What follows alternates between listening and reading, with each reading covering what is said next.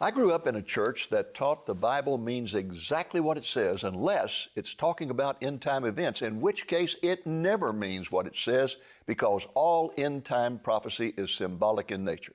So, what about it? Should we understand end time Bible prophecy to mean what it says or should we spiritualize it? Stay tuned. Lamb and Lion Ministries presents Christ in Prophecy a program that focuses on the fundamentals of Bible prophecy, showing how current events in the news relate to biblical predictions of end time events and the soon return of Jesus. Now, here's your host, Dr. David Reagan. Greetings in the name of Jesus, our blessed hope, and welcome to Christ in Prophecy. My co host, Nathan Jones, and I have a very special guest in the studio with us today. He is Alan Parr, who is an outstanding evangelist based in McKinney, Texas. Alan, it's so great to have you, man. I've been following your beat on YouTube for a while now, and to have you here, can I give you one of those coronavirus Absolutely. greetings? Yes. Good to be here. well, before we get into it, could you tell folks a little about your background, how you got saved, and how you came into your ministry? Yeah, so for me, it started off in 1982. And I was blessed to have two parents who absolutely adored uh, me and my sister. But uh, in 1982, they got a divorce, and the divorce was really, really difficult for my dad. And uh, as a result, my dad wasn't a believer whenever they were married. And so um, he gave his life to the Lord as a result of the divorce. It was just so devastating for him that he really didn't know who to turn to. And for the first time in his life, he turned to the Lord, and oh, wow. the Lord Praise got a hold of him and called him to the ministry. And so I was six years old at the time, and um, uh, about two years after that, when I was eight years old, my father led myself and my uh, sister to the Lord. Wow. And uh, even at a young age, at the age of eight, I really understood the gospel and accepted the gospel. But to be fair, I, I really didn't have a strong relationship with Christ um, when I was a youth and also through high school until I got to college. And I had okay. someone that poured into me and someone discipled me, took me aside and really showed me what it meant to really live my life for the Lord. And so that's when my journey with God and Christ and really studying the Word and getting into the Scriptures really, really emerged. So when did the Lord give you a wife? Oh boy, uh, I, I, would love to have said that when I was in my early 20s or mid 20s, but my journey was much different. Um, I did not get married for the first time. I was I'm only married once and uh, my beautiful wife Jennifer, and uh, we have two children, uh, Anaya and Micah. They're three and two. I didn't get married till I was 40 years old, so I had a very unique journey of being a single guy for a very, very long time. Well, now you were an electrical engineer, weren't you? Yes. When the Lord called you? Yes. And that was a difficult decision to make, wasn't it? It was. Uh, it, I say that it was really the hardest, easiest decision that I've ever had to make in my life because I was working as an engineer for two years in and Detroit, making Michigan. good money, right? Making very good money. Yeah, I was, um, you know, I was 22 at the time, making good money. Uh, single, had the life, if you will. And then and, the Lord says, "Give it all up." And the Lord says, "Yes." You and you know, obeyed. I did, wow. and, and uh, at the time, I just remember God kind of putting on my heart and saying, "Hey, if money was not an issue, you know, if if if if we took that completely out of the equation." Would you dedicate your life to serving God and um, you know really teaching the Word of God, or would you stay in a career that you don't feel fulfilled and called in? And I felt so clearly that God was leading me to go to ministry. So I. Where did you end up going to seminary? Yeah, I went to Dallas Theological Seminary, which is how I ended up here in Dallas. Dallas. Yeah. And okay. you're also a talented musician too, right? Uh, I have led worship for many, many years. I, I play the piano and sing, and so I don't do it as much now, but I did it for a very, very long time. Well, I want to get into this, uh, what we're going to discuss in this program with that theological background and all. Uh, we appreciate you sharing your your journey with us and. I want to get into this with this question. I mentioned at the very beginning of the program that I grew up in a church that said all end time Bible prophecy is symbolic. Everything else in the Bible means what it says. And in fact, I, when, when I couldn't figure that out when I was a teenager, and finally I asked some guy that was coming through that seemed to know what he was talking about. He was a traveling evangelist. I said, Why is end time prophecy doesn't mean what it says? The first coming prophecies meant what they said. He said, Because it's apocalyptic scared me to death. I didn't know if that was a disease or what. So what about it? Is does end time prophecy mean what it says or not? You know, and thinking about the book of Revelation, you know, because we have we know that a lot of the end time prophecies are Daniel and Revelation.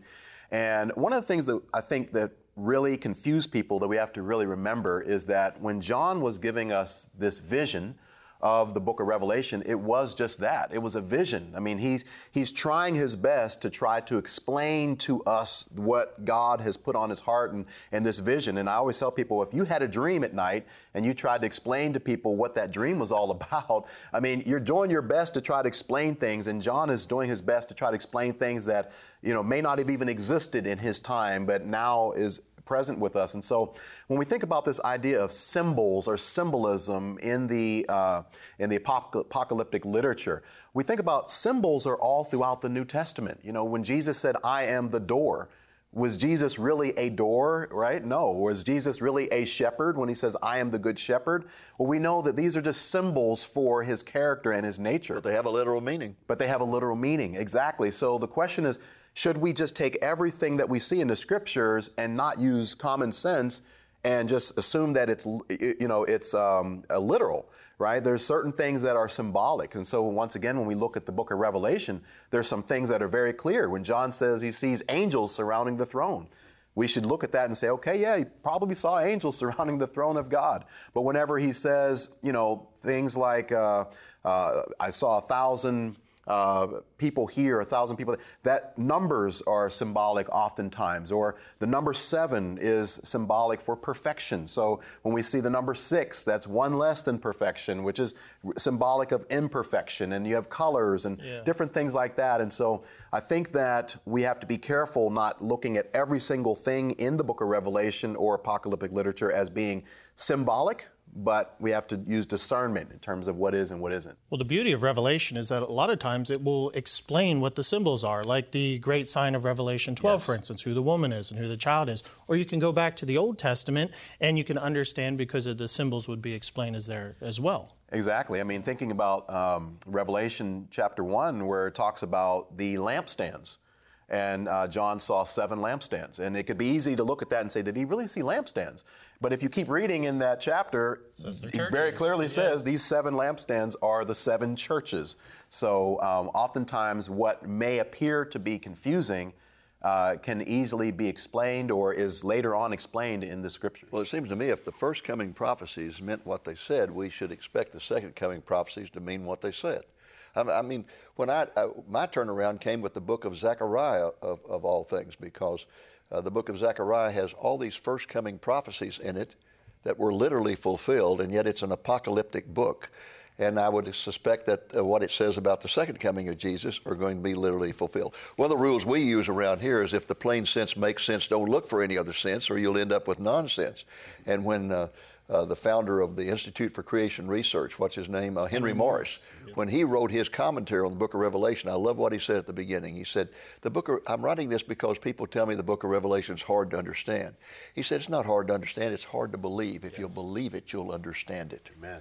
How about that? Amen. So, well, Alan, one of the uh, reasons that so many churches and pastors end up spiritualizing Bible prophecy is they've adopted what's called replacement theology, which I'm sure you're familiar with. The idea that the church is, is replaced Israel, God is done with the Jews, He has no meaning for them. So when they get to prophecies that talk about a literal Israel and a literal Jewish yeah. people, they don't know what to do, so they spiritualize and make it the church. How would you respond to churches and pastors who take a replacement theology position? Yeah, you know, um, I think replacement theology clearly needs to be rejected for a few reasons. Uh, first and foremost, it's it's not biblical. Um, you know, there's enough scriptures that we can look at that clearly uh, distinguish God's plan for the church and God's plan for Israel, and the fact that God still has a plan for Israel. Like Romans 9 through 11. Like Romans 9 through 11, for instance, Romans 11, where Paul says, hey, you know, I my, has God rejected the Jews? And he says, absolutely not. I myself am an Israelite.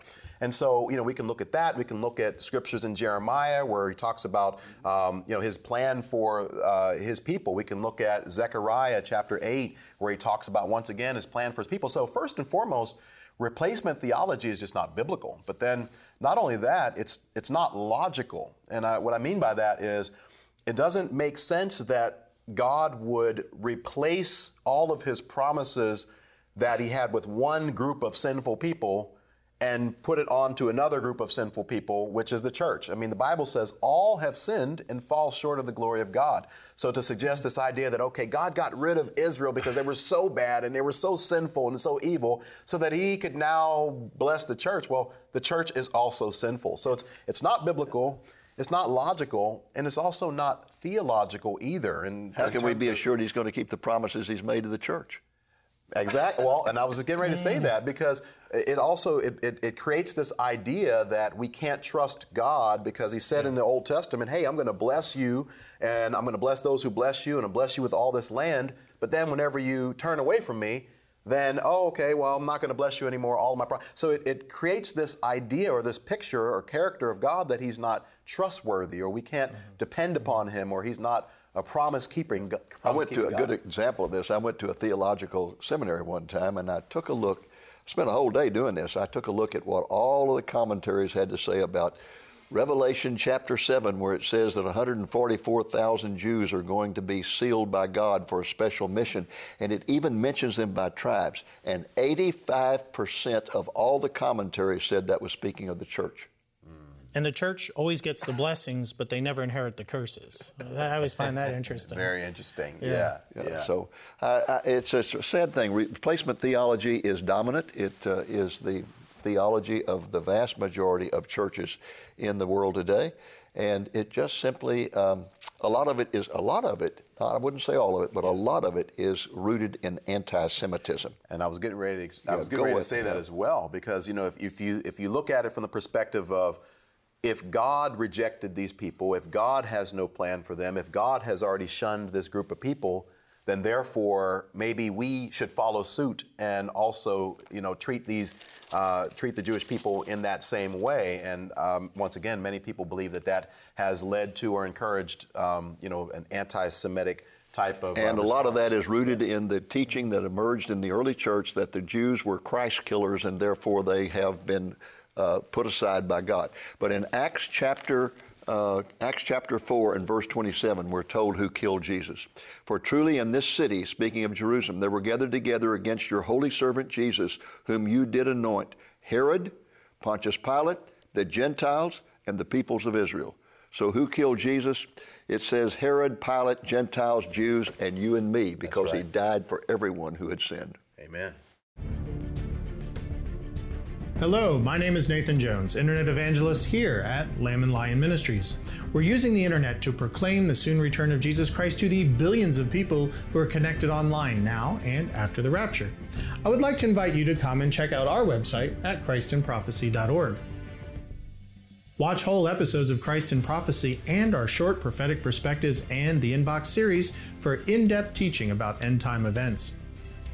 Read from the library of articles on our website and blog covering all aspects of God's prophetic word. Subscribe to our free e newsletter to receive the Lamplighter magazine, as well as to our social media to stay up to date on current events as they relate to Bible prophecy. Equip yourself to share the good news with others using materials from our online store. I invite you to come and visit ChristinProphecy.org today.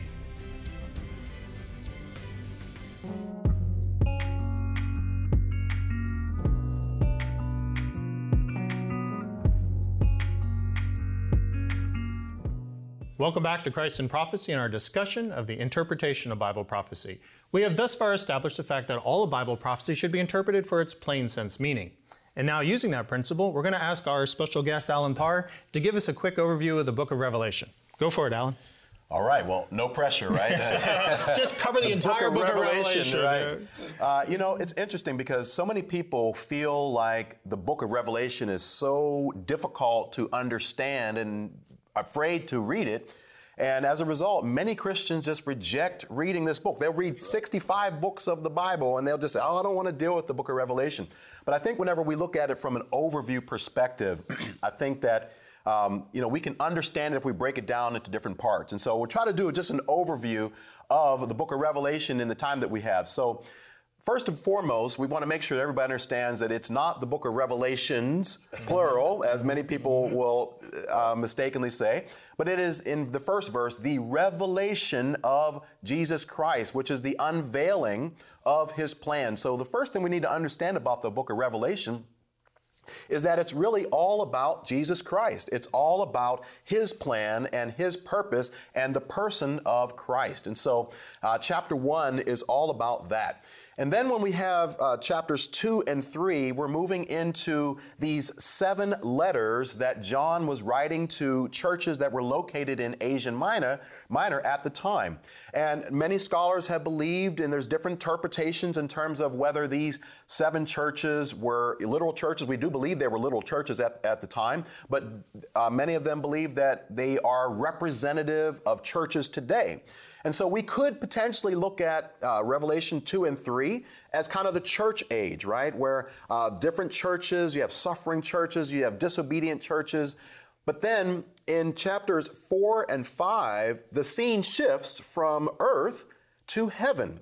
And John is in heaven, he's having a vision in heaven, and he's he's envisioning certain things that are happening, and, and he sees God the Father sitting on the throne, and he sees this lamb and uh, in the hand of God. So we've tried to paint a picture for you.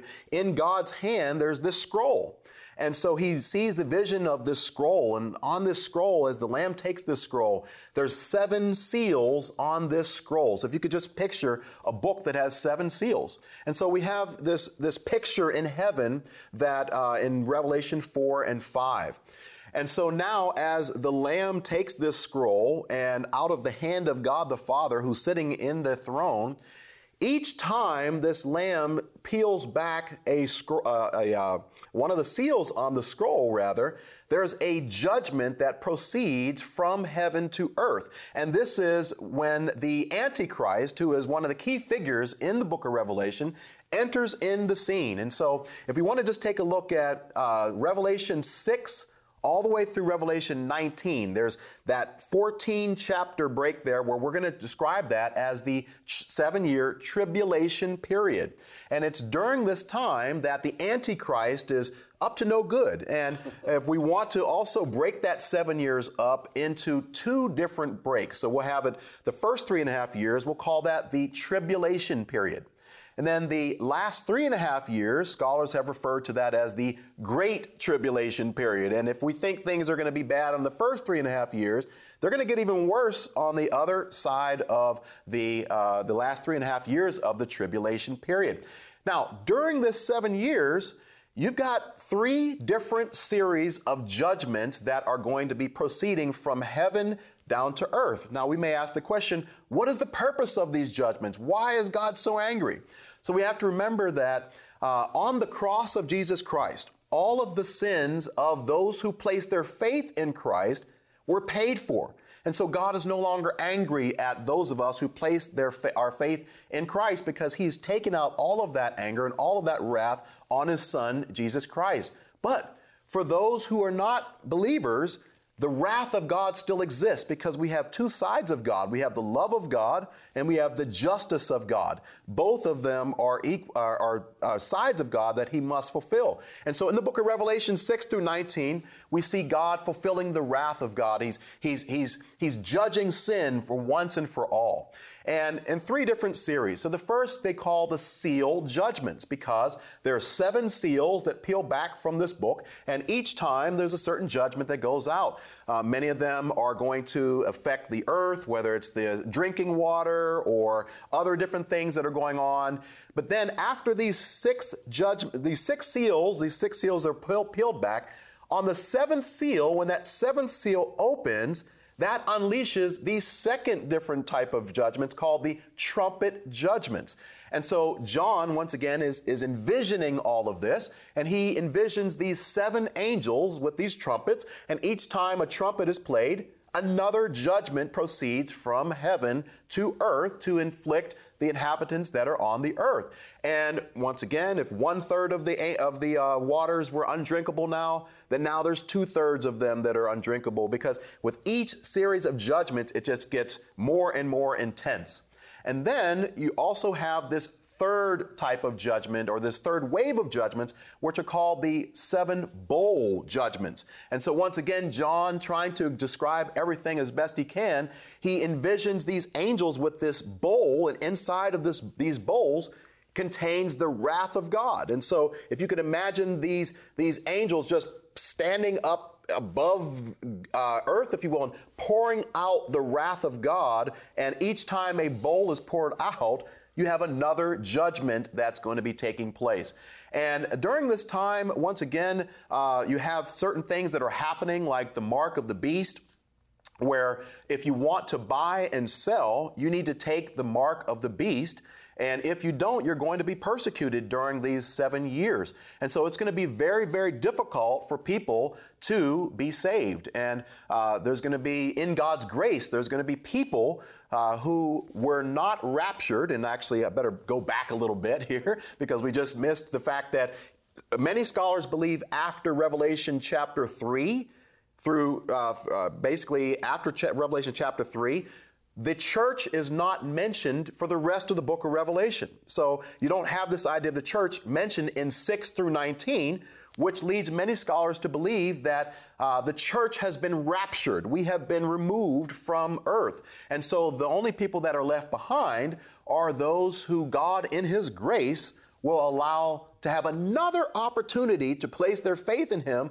but it's going to be very, very difficult for them to do so because um, of all of the persecution that's going to be going on on the earth. And so, once again, if you are a believer, it's going to be difficult because you're not going to be able to buy, you're not going to be able to sell, and uh, but um, God is going to be allowing many people to be saved because there's going to be all sorts of evangelists. Many of them are going to be Jewish evangelists that He's going to seal and protect.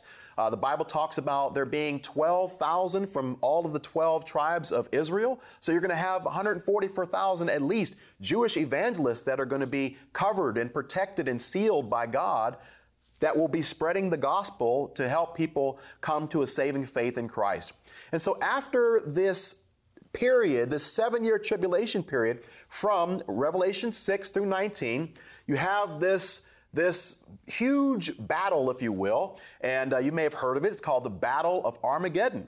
And if you could just imagine basically two, two armies coming together. And so you have uh, the army of God, and this is what we refer to as the literal second coming of Christ. And so we want to distinguish between, and I know that many, some people have diff, different views on this, but we want to distinguish between the rapture, which we believe occurred before the seven year tribulation period, and then the second coming of Christ, where Christ is now coming back with his saints. And we believe that the rapture, Christ is coming back for his saints.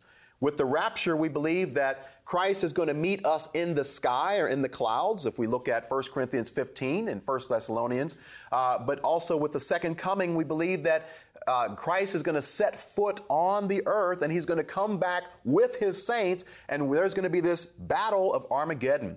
Obviously, we know it's not going to be much of a battle because we know that in the end, God wins. And so, if we're on his team, he is going to defeat the devil and his henchmen, the false prophet and the antichrist. And so, there's going to be a thousand year millennial reign that follows the second coming of Christ in this seven year tribulation period. And this is going to be a time of righteousness, peace, and joy. And the devil, the dragon, is going to be locked up for a thousand years. So there's no influence of sin. It's going to be a peaceful time. And also, uh, at the end of these thousand years, God, for whatever reason, is going to allow the devil to be released from, um, from his bondage for a very short period of time. And then you have a series of judgments. Okay, so you have uh, the enemy, uh, Satan is going to be judged once and for all. And he, along with all those who do not place their faith in Christ, are going to be cast into the lake of fire where they will spend eternity apart from God. Now, that's all of the bad news right there. But the good news is that just like the first two chapters in the Bible represented a time of perfection and peace and joy, The last two chapters in the Bible also represent a time of happiness, peace, and joy because there is going to be this time, and we also talked about, uh, we missed the, the marriage supper of the Lamb, and that's going to be when Christ and his bride are going to come together, the bride of Christ being the body of Christ, the church. Uh, and so now we're united with Christ, and we are basically going to spend our eternity with Christ. But many people think it's going to be on earth. But the Bible talks about that this earth that we have right now is going to be burned up because it's not fit for eternity. There's going to be a new heaven and a new earth. And it's on that new heaven, on that new earth, where God is going to take away every tear. There's going to be no more tears, no more crying, no more death, no more sorrow. All of the old things have passed away. And so we are going to spend eternity with God in the new heaven and the new earth. So, what is the application? If we know that we are going to spend eternity with Christ forever, that means that we should focus on sowing into the kingdom of God because eternity is a very, very long time. I heard somebody put it like this If you took one piece of grain from the seashore and every year you throw that piece of grain into the sea, if after you get done throwing every single piece of grain into the sea one time per year, you will have been in eternity for one second. That's how long eternity is. And that's how long we're going to have the opportunity to celebrate and be with our Lord and Savior Jesus Christ.